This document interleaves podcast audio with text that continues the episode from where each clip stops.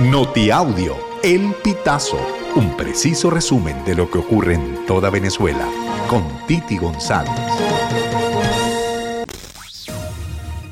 Bienvenidos a una nueva emisión del Notiaudio El Pitazo del 24 de enero del 2024. En el último trimestre del 2023 se evidenció un marcado incremento en la brecha salarial en sectores comercio y servicios del área metropolitana de Caracas, que abarca más del 60% de la fuente laboral del sector privado. Según datos recopilados por el Observatorio Venezolano de Finanzas, la remuneración promedio alcanzó los 202 dólares mensuales, lo que representó un aumento nominal del 50% en comparación con el mismo periodo del 2022.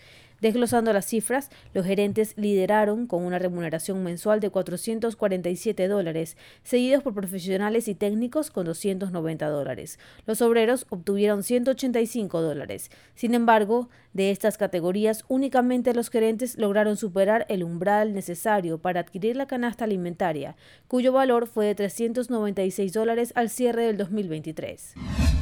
Este miércoles 24 de enero se cumple una semana de la detención del líder sindical Víctor Venegas, apresado por agentes de seguridad del Estado en el marco de una operación comando perpetrada en la sede regional de la Federación Nacional de Trabajadores de la Enseñanza en Barinas, la capital.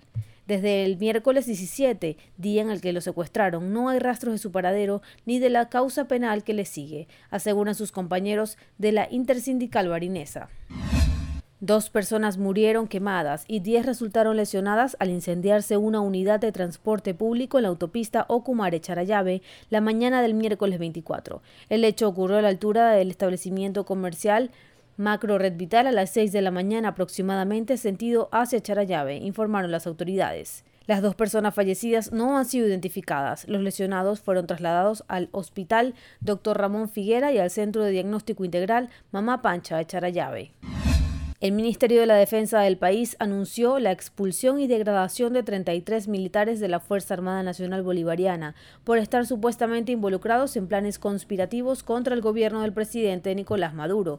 Según el comunicado oficial, los militares expulsados y degradados estaban implicados en la planificación de acciones criminales y terroristas para atentar contra el sistema de gobierno legítimamente constituido. Autoridades e institutos del Estado y el pueblo venezolano contemplaba incluso el asesinato del mandatario chavista. ¿Qué pasaporte ofrece acceso a más destinos sin necesidad de visa? Es la pregunta que todos los años responde Henley Partners, cuyo ranking se ha vuelto una referencia para algunos viajeros. De acuerdo con la firma de asesoría de residencia y ciudadanía global con sede en Londres, en Latinoamérica sigue siendo el pasaporte de Chile el más fuerte de la región, pues permite visitar sin necesidad de visa 177 países de todo el mundo, incluyendo Estados Unidos. Otros países como México se ubican en la posición 23, Uruguay y Costa Rica aparecen en los puestos 26 y 28 del ranking respectivamente. En cuanto a Venezuela, en el ranking se ubica en el puesto 46, es decir, sus titulares pueden viajar sin visa a 126 destinos de un total de 227 en todo el planeta.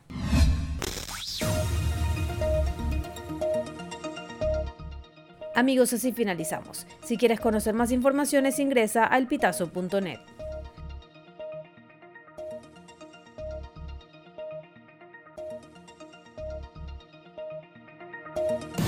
Estas informaciones puedes ampliarlas en nuestra página web, elpitazo.net. También recibimos tus denuncias vía SMS o WhatsApp a través del 0414-230-2934.